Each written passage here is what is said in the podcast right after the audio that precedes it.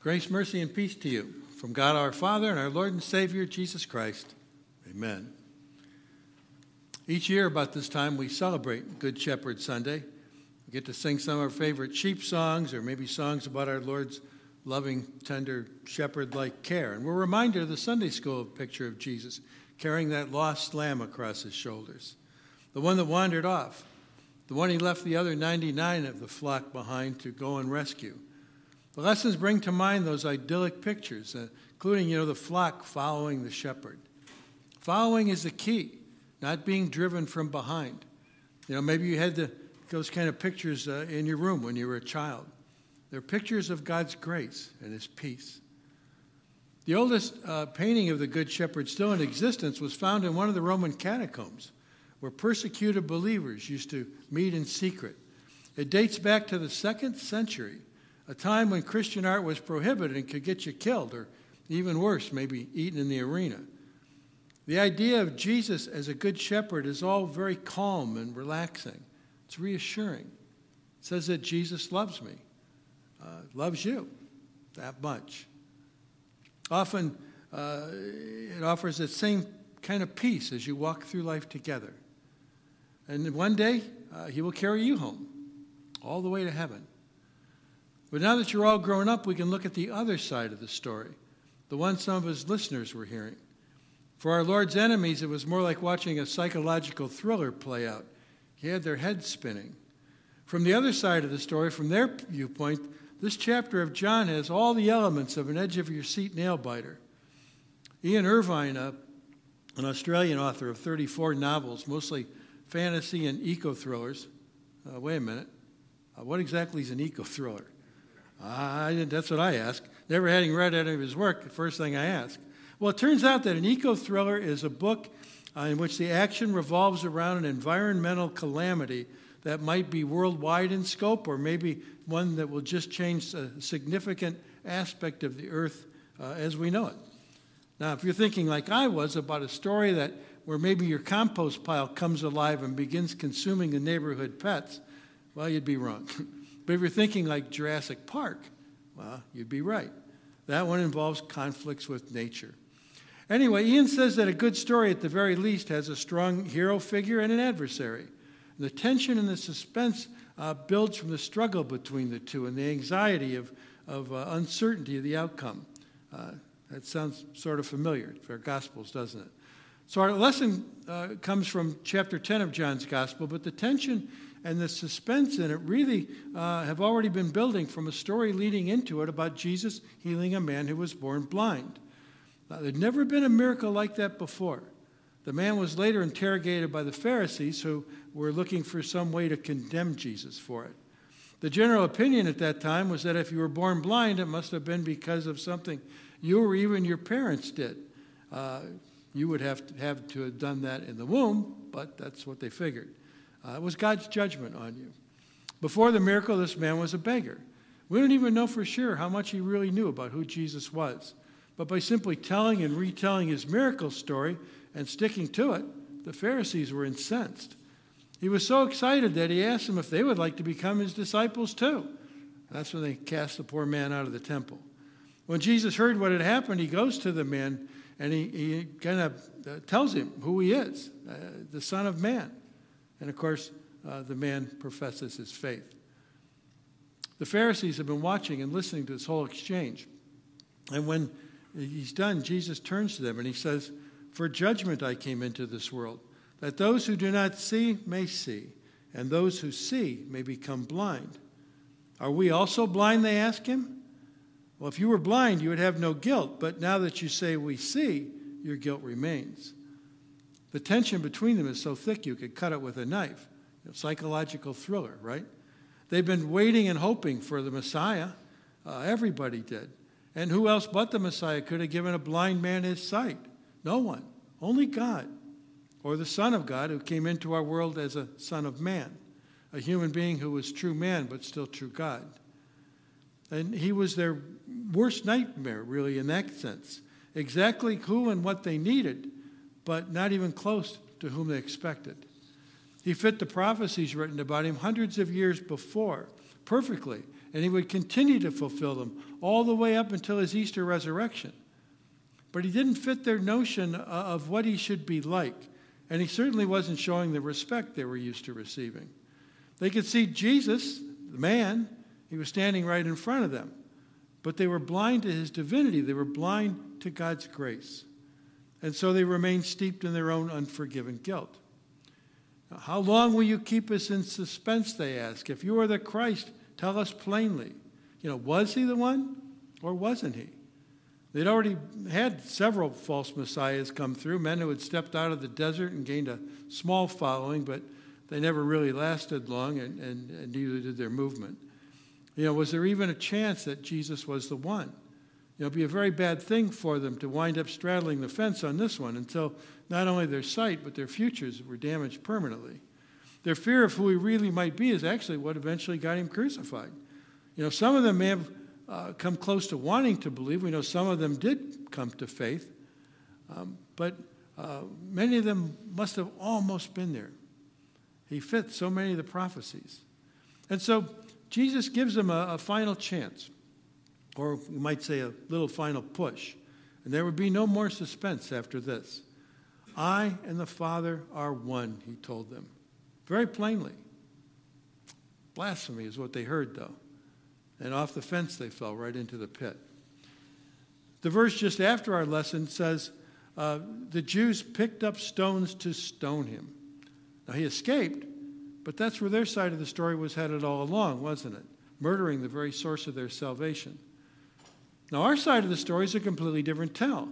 It's a, we see a good news story about a God who came to save us when we were helpless and, eternally speaking, homeless.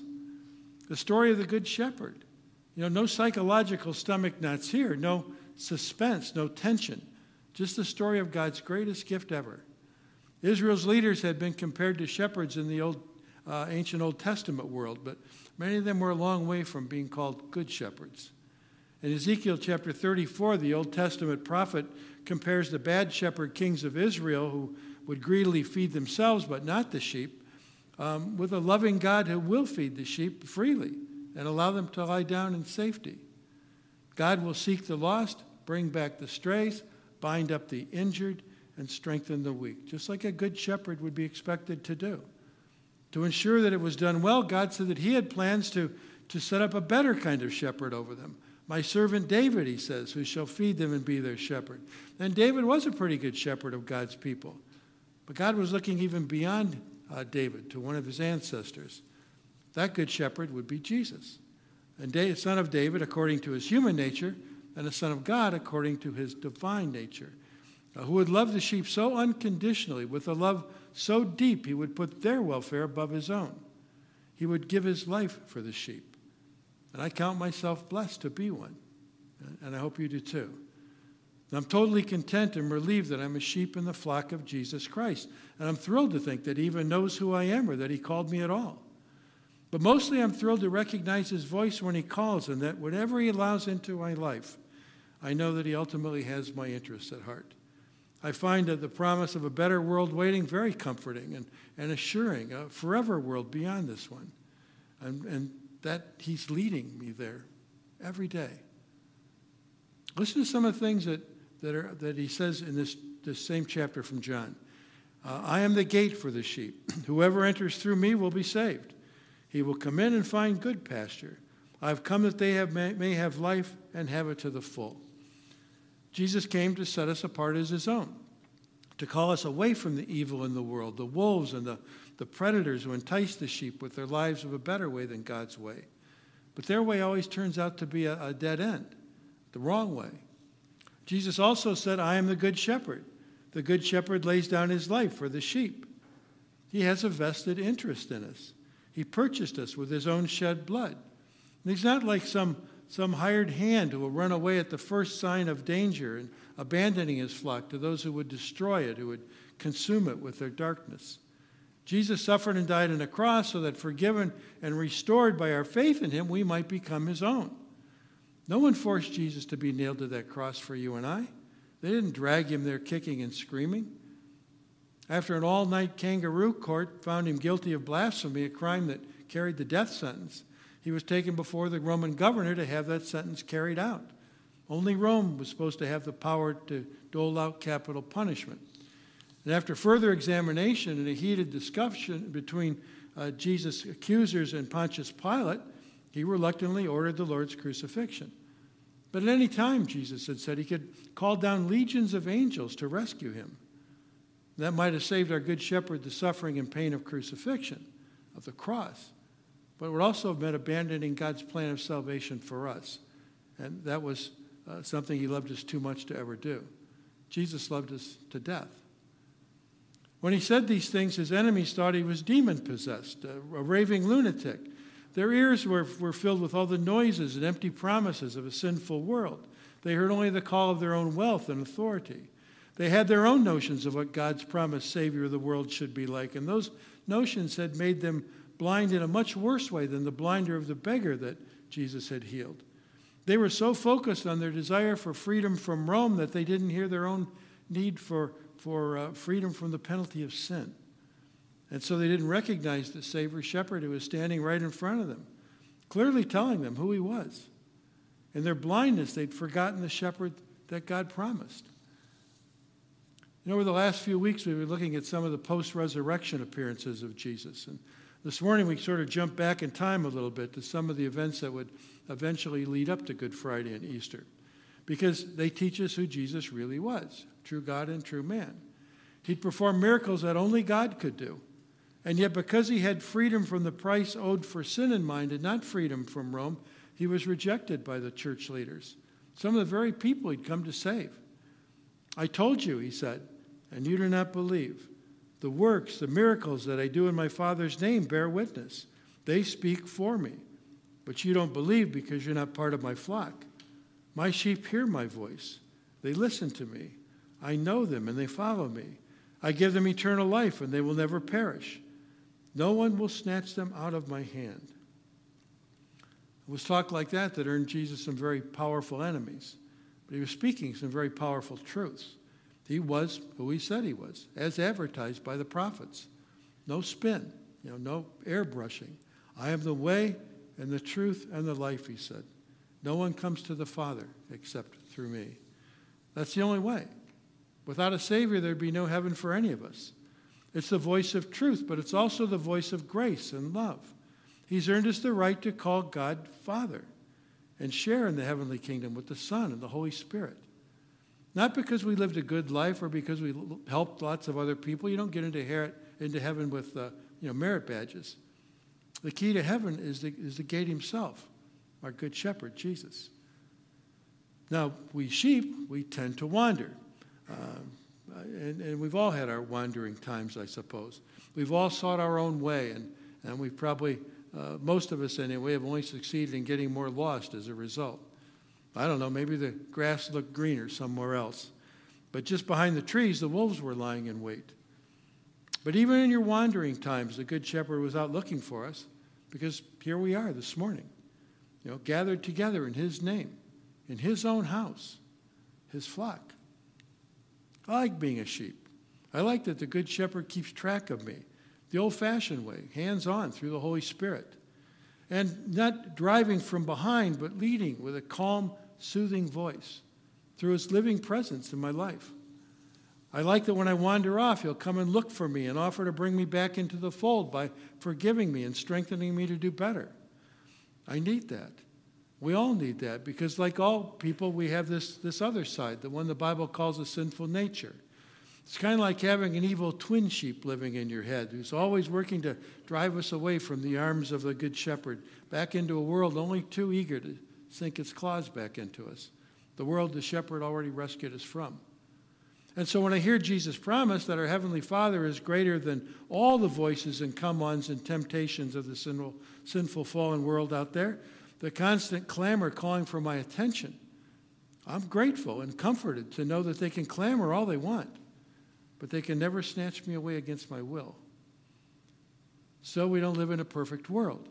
And so sometimes the sheep will get sick and sometimes they'll die early or horribly, and sometimes they'll get fleeced and fall on hard times. But only in this world, only in this life, not the next. No matter how this life goes, we're protected and loved and cared for. Because in Christ we have eternal security.